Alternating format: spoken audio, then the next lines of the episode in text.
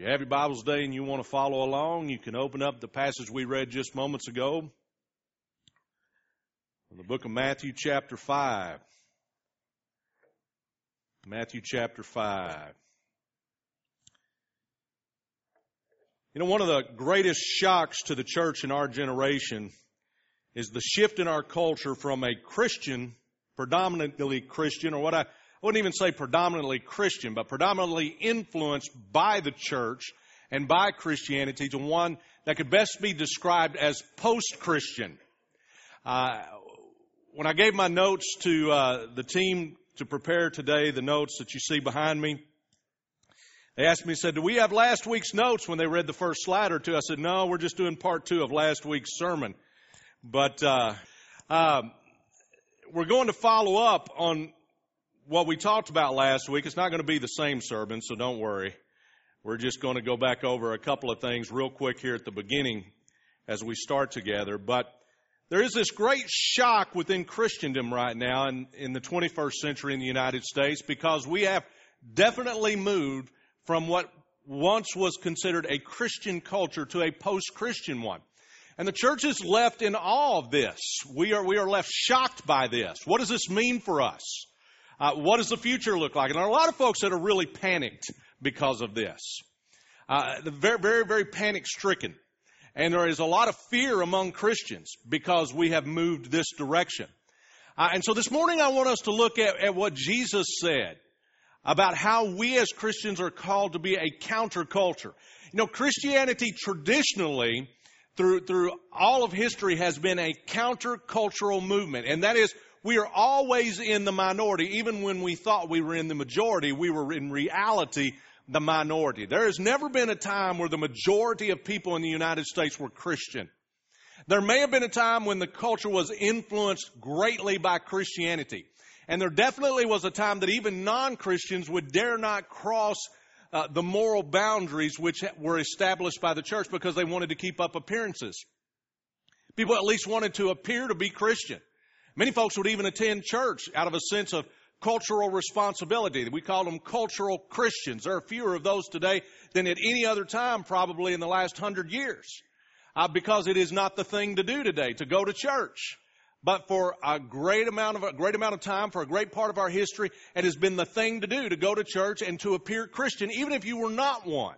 And so a great many people did just that. They they put on airs. They pretended to be a Christian. They would even attend church.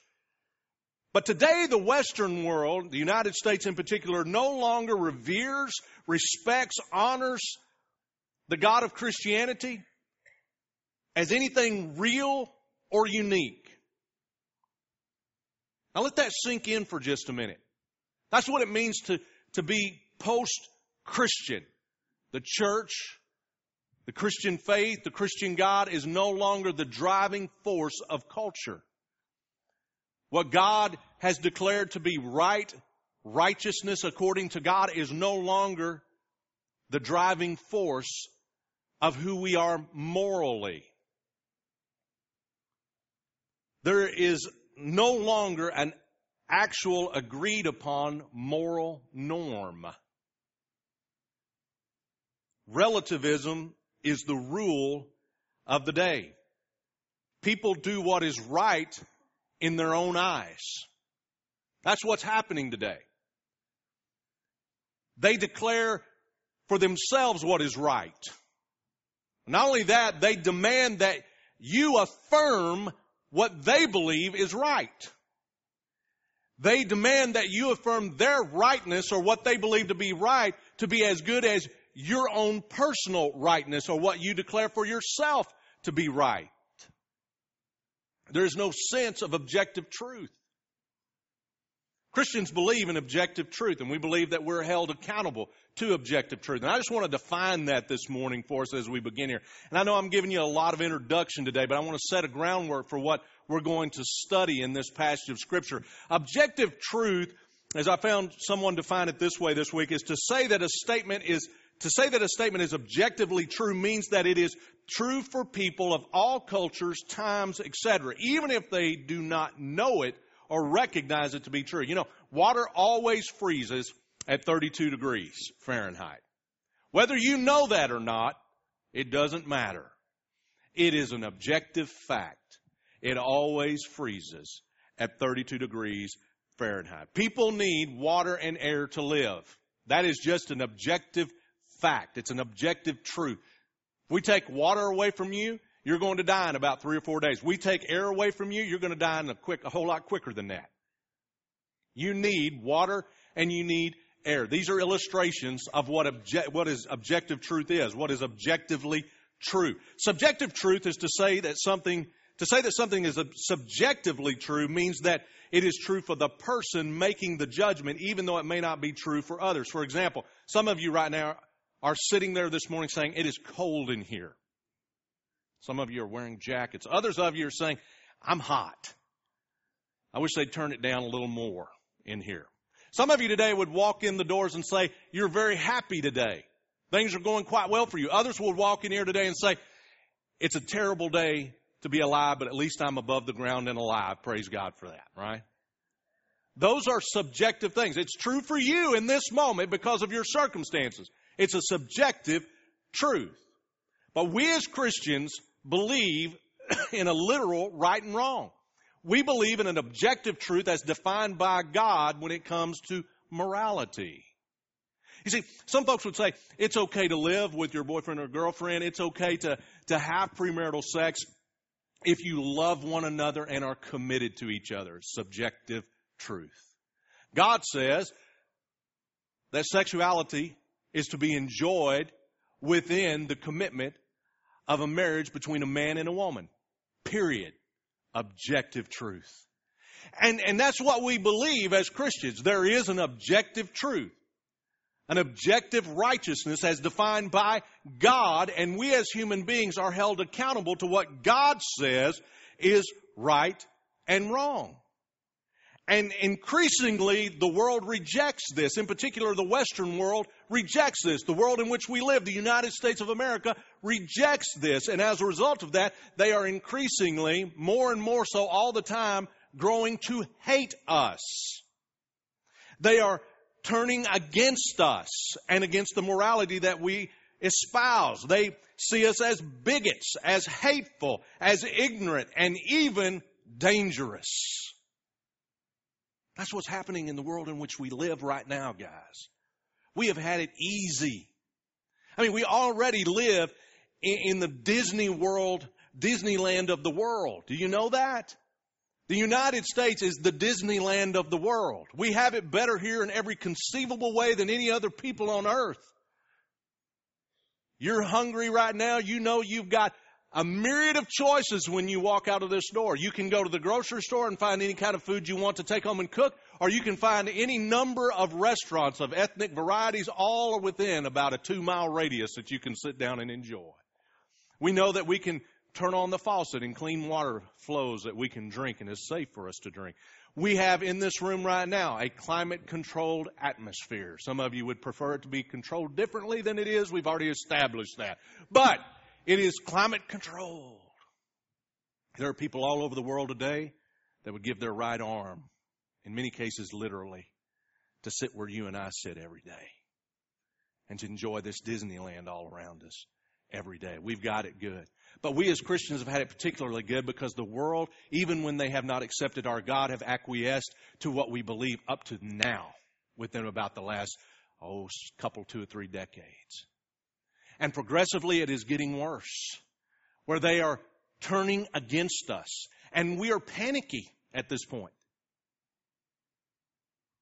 We're fearful. And in the process, we're showing what we're really made of. I mean, let's face the facts. It is a hard thing to see the White House decked out in rainbow colors celebrating the legalization of gay marriage, isn't it? It's hard to see major corporations champion the rights of confused people to use whatever bathroom they decide at the time is right for them. It's hard to listen to folks call us names and reject our God and look upon us as backwards and ignorant and fools. But it begs the question how would Jesus respond to this? How are we supposed to, as followers of Jesus Christ, respond and live in this culture that is rapidly turning against the things that are most important and most dear to us?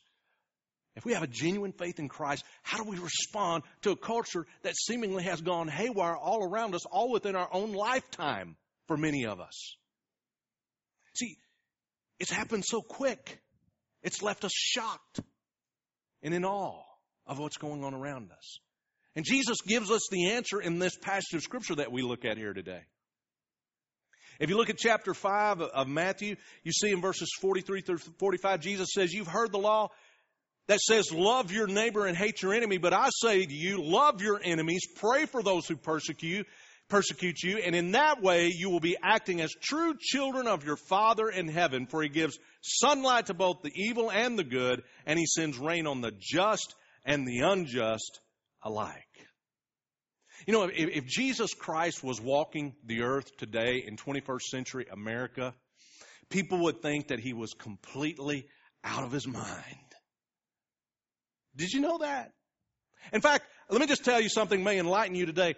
For all times, people have thought Jesus is out of his mind.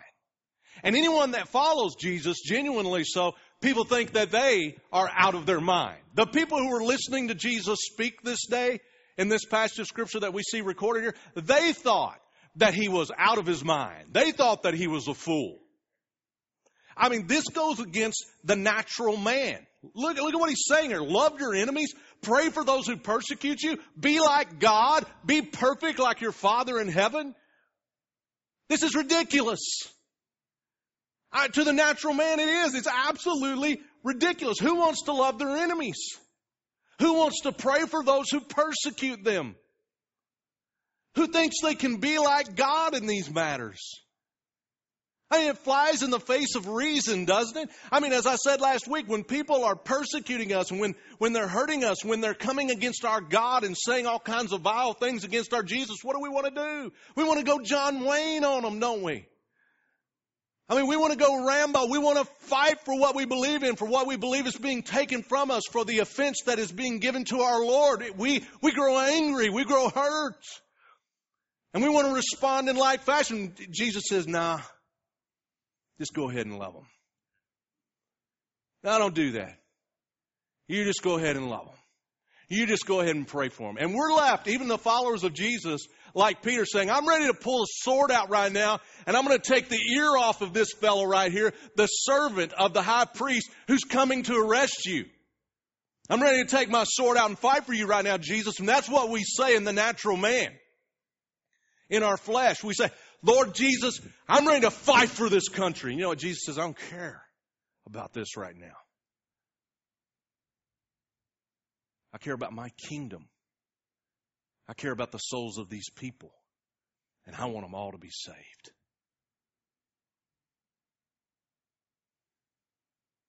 People have always thought Jesus was a fool. And they've always thought that those who follow Jesus are fools. Because Jesus and all who follow him march to the beat of a different drummer altogether. Let me tell you, if you're going to follow Jesus, you're going to march to the beat of a different drummer. You're going to be different. And you're going to be seen as completely out of your mind, absolutely crazy. Jesus told us to love our enemies, pray for those who persecute us. Be like our Father in heaven. Proverbs chapter 25 verse 21 says, If your enemy is hungry, give him food to eat. If he's thirsty, give him water to drink. Why?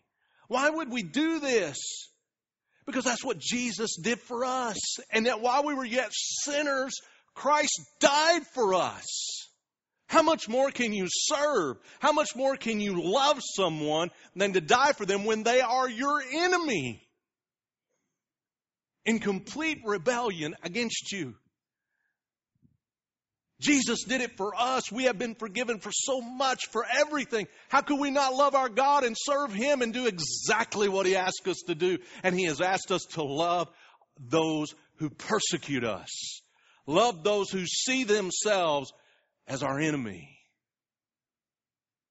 We do it because God has done it for us through His Son Jesus Christ, and that while we were yet sinners, Christ died for us. And we also do it because it's just who we are now, right? It's proof that we are changed. It's proof that we are born again, that we would be like Jesus and that we would follow Him. If you love only those who love you, big deal. That's what Jesus is saying here. If you only love those who love you, who cares? Everybody does that. If you're, if you're only going to be good to those who are good to you, whoopee. We're all happy for you that you have the capacity in your flesh to be good to people who are good to you. Jesus is saying here, he says, if, if you're only going to be kind to those who show you kindness, there's nothing unusual about you. You're just like the vilest sinner on earth. They do the same things. The vilest sinner in that culture was a corrupt tax collector. They hated tax collectors. They hated them. They were thieves of the worst kind. They were working for the Roman government to, to obtain taxes from a people who were being occupied. They were, they were working against their own people for the occupiers. And not only that, but they would take more from the people than they were required to from Rome. They were thieves. They were the lowest rung of society. He says, you're worse than, you're, you're no better than any corrupt tax collector if you're just going to love those who love you. Nothing different about you at all. You're called to more than this. You're called to be perfect as your God is perfect. Real followers of Christ are different. You ever heard that old phrase, the proof is in the pudding? Some of you shaking your head, yes. Others of you, not so much. The proof is in the pudding. Now, this was a phrase that, that, began to become popular in the 1920s, got real popular in the 1950s. Today, some of us have heard it, some of us have forgotten what it means, but it, it means you can only say something is a success after it has been tried out or used. It's time for us right now to be who we say we are. It's time to try out our Christianity for some of us. It's real easy to say you're a believer when everybody around you pats you on the back and says, Good for you. That's great. That's wonderful. It's another thing when it begins to cost you something and people begin to look at you as though you are a fool. The proof is in the pudding. Are you who you say you really are? Are you something beyond the natural man? Are you born again? Are you a child of the Most High God? Are you filled and anointed with the Holy Spirit of a living God who exists and rewards those who diligently seek Him? Are you playing games? See, there's another phrase that we throw around. It's called when the rubber meets the road. What's going to happen when the rubber meets the road? And right now, I got news for you folks, whether you want to believe it or not, whether you want to pretend it is not happening because of your fears, the rubber is meeting the road. In this culture, the rubber is meeting the road right now. Right now, we're at the point at which theory or idea is put to a practical test. Your faith has to become something more than just a bunch of talk. Because your enemy is at the door, and they're not your enemy, really. They just perceive themselves as such. And they have made themselves your opposition. And the choice will be will you love them? Will you love them? Will you serve them? Will you pray for them? Will you seek their soul for the kingdom of heaven? Will you be for them as Jesus is for them? Let me tell you how the rubber's meeting the road. A lot of you have heard this, a lot of you know this, but I want to bring some of this stuff up. I want to read a few examples to you.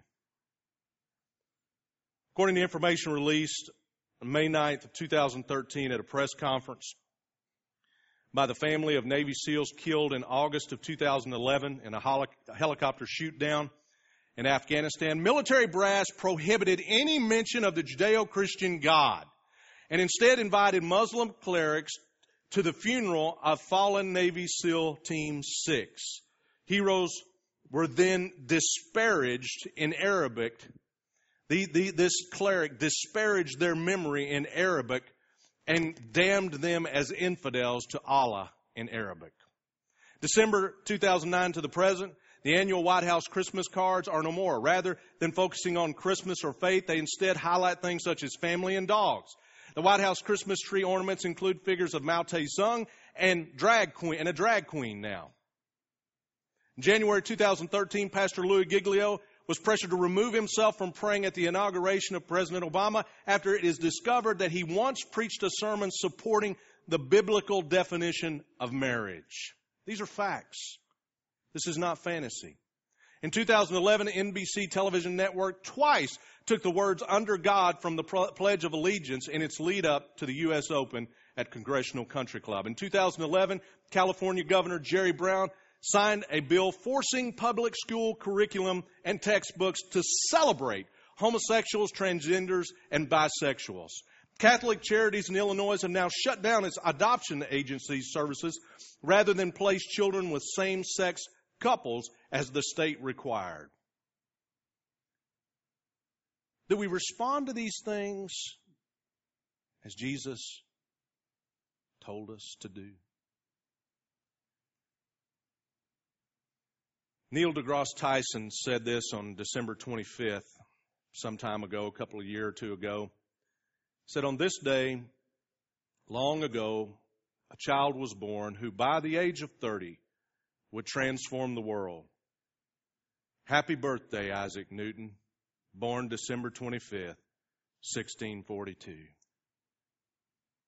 It's a mockery of the Christian faith. This is the world we live in. The rubber has met the road. The rubber has met the road when it comes to our government. The rubber has met the road when it comes to our educational system. The rubber has met the road when it comes to the songs we listen to, the things that are on television, the movies that are out. The rubber has met the road at every turn, no matter where you want to look. The rubber has met the road. And how will we respond? Will we cower down? You know, that's what a lot of people want to do. Let's huddle up in our church and build a fort. Let's all collect food and water. When it all comes down, we'll dig a hole in the ground and live there till they all kill themselves. Then we'll move on and rebuild, right? I mean, really the culture at large wants us to cower down and just be quiet. They want us to shut up.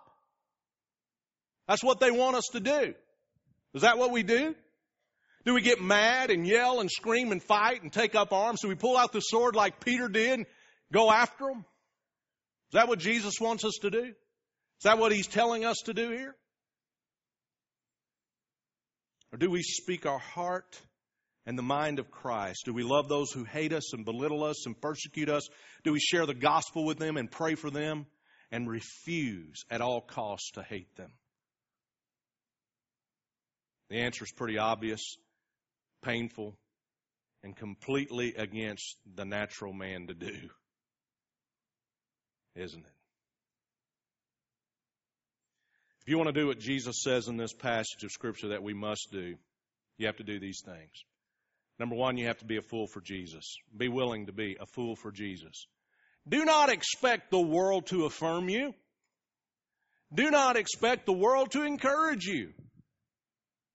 Listen, we have a real warped sense about this because we had it good for so long where people collectively, whether they believed in the God of the scriptures or not, they affirmed those who did, at least with their mouth.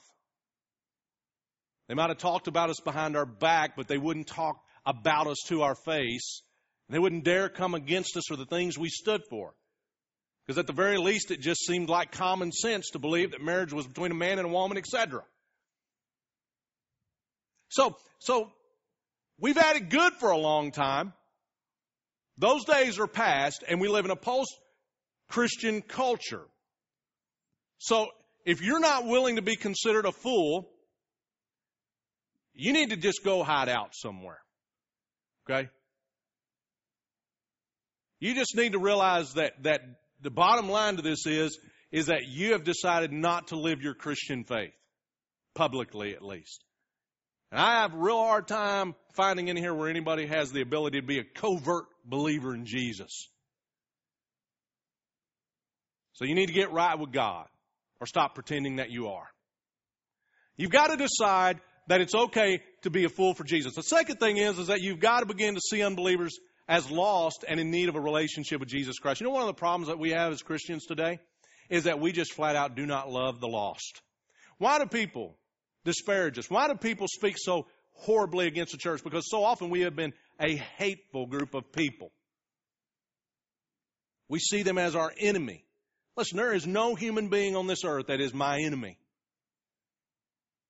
You say, well, that's just not true. There are people who would love to kill you, who hate Christians. Let me tell you something. They are not my enemy. They are human beings who are lost, are in need of the gospel of Jesus Christ. They are in need of the same grace and the same love that I have received from a God who exists, who sent his son to die a bloody, cruel death for my forgiveness. That's what they need. Now, both they and I have a common enemy, and that enemy is Satan. And the spiritual powers of darkness that are at work against the souls of men and women, that are at work against our children, there's a spiritual battle going on right now. And we're here to fight it. But along the way, because we live in Disneyland and because we've been affirmed so long, we have grown complacent. For years, there was either no need or no sense of need to preach what it meant to be in the middle of a spiritual war. And so Christians, by and large, have forgotten how to fight in a spiritual war. And that is why we don't pray. We just don't pray because we don't need Him. We got all we need here. We got air conditioning, lunch is provided, we got water to drink, clothes to wear, we got everything's pretty good, we got peace. We're all right, Jesus. Occasionally we'll pray and ask you to bless our food, and I might give you five minutes of prayer before I go to sleep just because I like you. But I don't need you. That's what we're saying when we don't pray. What we're saying is, I don't really need you or anything, and it's because we don't see the war that we are living in right now. And we have ceased teaching and preaching and showing our folks how to fight a spiritual war. Paul gives a whole lot of time to this. Just look at Ephesians chapter 6. He says, Our battle is not against flesh and blood. And this was a man who was living in the Roman Empire who were at war with the faith that he was preaching. In fact, they took his head for it. He said, Our battle is not against flesh and blood. Our battle is against spiritual powers, and principalities, and devils and thrones. These which have raised their fists to God, these who have raised themselves up against God, these spiritual powers and entities. That's, that's who we're at battle and at war with. And let me tell you something. It means prayer. It means seeking God. It means getting on our knees. It means going to God and asking Him for things that only He can do. It means praying against the, the plans of the enemy. It means binding up in Jesus' name demons as they did in Luke 9. You think that's something He only gave apostles the ability to do in the first century? I read that nowhere. And so we've got demons and powers and principalities and devils and thrones that have raised their fist up against God and His people and all of the men and women and children of earth and the Christians who are delivered from those powers and who have the authority of Christ in their mouth just sit around keeping their mouth shut watching football. And people die all around us, going to hell. Lives destroyed all around us going to hell. Now, I don't know a lot of details about Prince, but I know he died. And I know that he died a Jehovah Witness. They're the ones who got to him. A cult has nothing to do with Jesus Christ. They believe Jesus was Michael the archangel who came down and died on the cross. They have Jesus wrong. If you have Jesus wrong, you have everything wrong. I don't care what else you say, preach, or teach.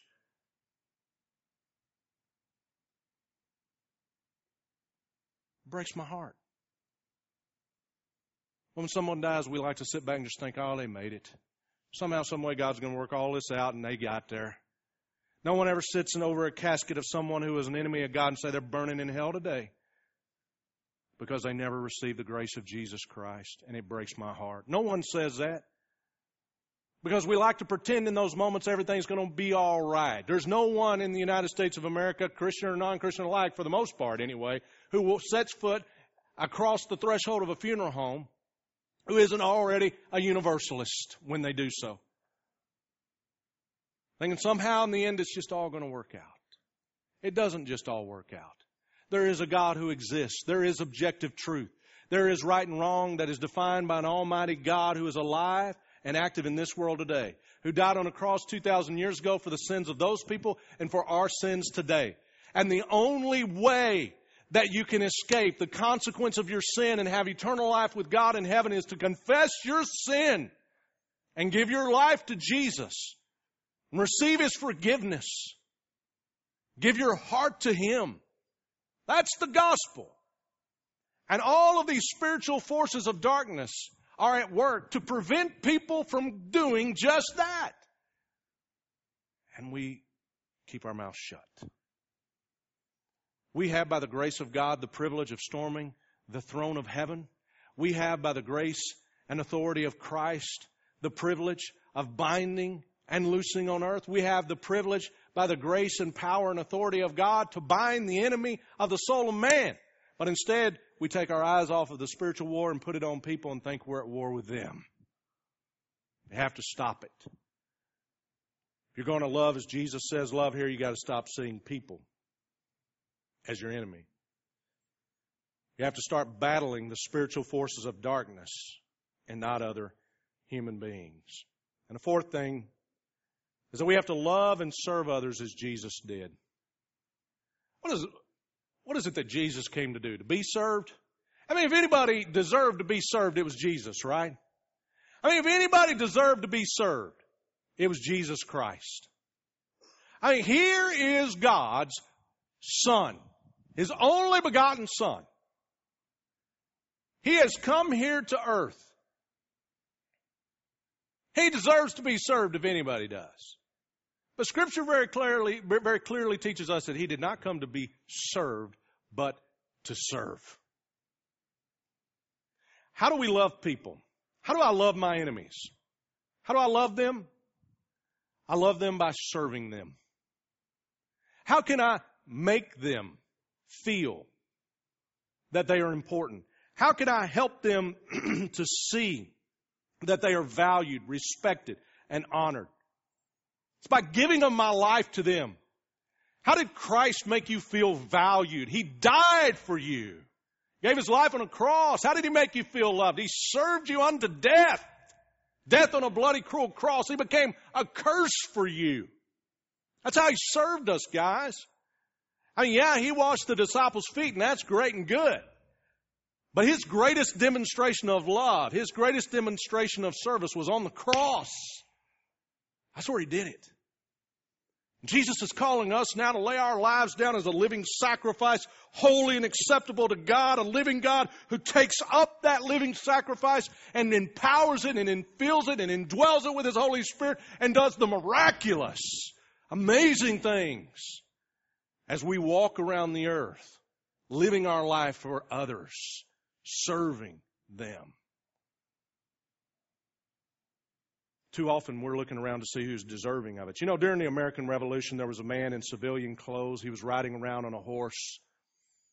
And there was a group of soldiers at his feet that he was overseeing who were, they were working on a, uh, uh, a little, in, in, little defensive uh, embankment there, a little thing that they were working on as they were trying to prepare for the British coming and so on and so forth. And another fellow rode up in, in civilian clothes as well, and he looked at what was going on here, and, and he asked the, the soldier, he said, you know, you're barking all these orders, and you're working all these men, and it's very obvious that they have more than they can handle. He's like, why, why aren't you helping them? And the man just very smugly said, well, I'm a corporal. I'm a corporal. He said, i apologize. I see. And he got off his horse, tied his horse up, went down, helped the men until they finished out their work. And after he had finished out the work, he went back up to the corporal. He said, Listen, if there ever comes a time when you don't have enough men to get something done and your men are overworked, I want you to send a message to your commanding officer, George Washington. That would be me. And I'll come help you again. That's what Jesus did, isn't it? That's what Jesus did. He came out of heaven, not a horse. He rolled up his sleeves. He served us. He loved us. He demonstrated what it meant to do those things. and died on a cross for us. There's no one beneath us. There's no one too far removed. There's no one so hateful and so vile that we shouldn't serve them. St. Francis of Assisi in the 14th century lived during the time of the Crusades. He looked across the field and saw a great army of Muslim people. And he loved Jesus so much, and he wanted him to be saved so bad that he just up and marched across the field of battle, went across no man's land, and went to the Sultan and shared the gospel of Christ with them. And you know, they were so taken aback by this that they didn't kill him. I said, this guy's so crazy, let's just let him live and send him back. They listened to the gospel. And it said they did so, even the, the, the, the leader, the sultan, did so with conviction in his heart as the Spirit of God moved. I can only imagine, I've just imagined this in my mind as I read the story. I was like, they must have just sat around This guy is, I'm sure in Arabic, said, This guy's, he, this is the biggest fool we've ever seen in our life. This man just marched all the way across the field and came into our tent and is preaching the faith that we're here to destroy, trying to convert us. Just send that fool on back. He's too crazy to kill. This, they're, they're, I mean, this is a story too good to tell. We, we just send him back. That's what God's called us to be. God's called us to serve by giving our life for those who are lost so that they might be saved. And finally, the last things we've got to stop caring what other people think. You know, I just don't care. I care in the sense that I grieve for them that they are lost. Yes. But what they think of me doesn't matter. If they if they hate me, if they revile me, if they persecute me, Jesus has made very clear in the Sermon on the Mount that I am blessed and honored that they would do so. If they love me, if they like me, if they affirm me, that means they know Jesus and praise God for that. But to sit back and be offended and be hurt and be angry because of what some lost person says, we got to stop it. We've got to stop being so self important. We've got to stop with our offense and our narcissism. What somebody thinks about me doesn't matter. If they think I am a bigot, if they think I am hateful, if they think I'm out of touch, if they think I'm old fashioned, if I, they think that I'm taking the wrong position and history will judge me for this, whatever. I mean, really, I have nothing more to say. All right. I mean, all right. You want to think that about me? Okay. You want to hate me? You want to persecute me? I'm blessed. I'm blessed. Mean, do we enjoy it? No. You enjoy being persecuted? Nobody. Nobody really wants to face persecution. You think Peter wanted to be crucified upside down? I doubt that was on his top 10 when that day he went to follow Jesus. I doubt it was on his list of things to do. And when they were nailing him to the cross, I doubt that he just laid there and thought, boy, this feels really good today. No. But he endured it with all joy because of his Christ. He loved his Jesus and he embraced the suffering and considered it all joy Every loss that he suffered, he considered to be dung in comparison to the surpassing riches of knowing Christ and serving Him. Do you think that Paul would be walking around the earth today caring what anyone said about him? Do you think Peter would? No. Let me tell you in closing today Jesus has made so abundantly, incredibly, completely, and totally clear how we are to be the counterculture and how we are to respond to a world that increasingly hates us. People say, well, does this mean I can't defend myself if someone's raising their hand with a hammer? Go ahead and defend yourself. In the name of Jesus, defend yourself. Fine. That's not what we're talking about. People always want to bring up these things. And I always want to bring up these excuses along the way. And so, well, what about just war theory? And what about what about this? And what about that? You know, I mean, listen, let me just tell you something. Stop with the nonsense and the excuses you want to make for yourself, okay? Stop with all that. We understand that. Someone someone's raising a hammer to smash your head, you can defend yourself fine. But regardless of whether they're doing that, calling you names or anything else, love them. Bless them. Pray for them. Share the gospel with them. Bind the demons over them. Rebuke them from them.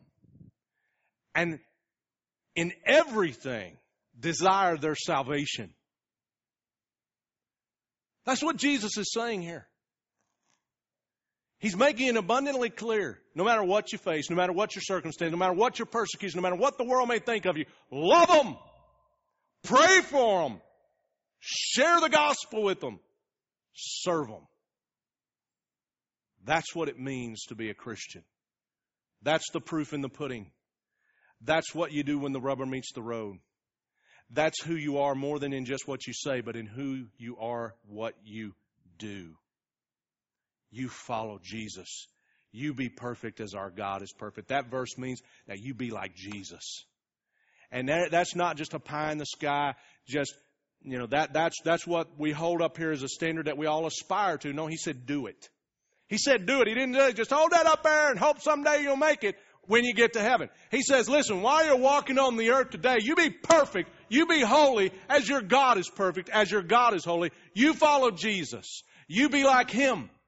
Because in Him and through Him, by the power of Christ at work within you, you can, because it is Christ who works in you to will and to act according to His good pleasure. Philippians 2.13. You see, Here's the thing we got to understand, Christians. We've got to understand that this is not a philosophy. This is not some historical thing that we're studying every Sunday. This is a real living God we worship. And His Holy Spirit is within us, empowering us. And if we trust Him, lean in, rely upon Him, and stop looking at our circumstances and start trusting Him completely and totally, if we really will live by faith, then the living God will work in us to act, to will and to act according to His good pleasure, and we'll be different and we'll be like our God. And if you're not like your God, today is the day to get right with Him. And confess to Him and say, I've been depending on self. I've been giving myself excuses. I have not been following you. I've been scared to be considered a fool. I have wanted to mitigate the risk and I've wanted to mitigate my faith into such a way that I could melt into the culture and be accepted. If that's you today, then you come fall on your face before God and you tell the Lord, I'm sorry for my sin. I'm sorry for how I have rejected your way of doing things. I'm sorry for defining righteousness for myself. I'm sorry, Lord. Maybe you're not even a believer and you need to come here and you need to accept Christ as your Savior and say, Lord, I've been pretending for so long. I really need you. Whatever it is, then you come and do that. You come and do that today. Surrender. Give your life to Him today. You want to come here and join with us? Listen, this place and this group of believers today, we love Jesus and we are committed to following Him. Are we perfect? No, but we seek to be. And we know we can be in Christ because He is the one at work in us to willing to act according to His good pleasure. We can be obedient and we can do things His way. Even when we mess up, we confess, repent, and move on. You want to be a part of that? Then you come down today too. You come down and confess that you love Jesus. You want Him and you want to be a part of this faith family. Whatever it is, we're going to have a time of invitation now. If God's ministered to your heart, do it today. So let's stand together. Let's minister to one another. Let's pray for one another. Let's love one another. And let's give to Christ what is His.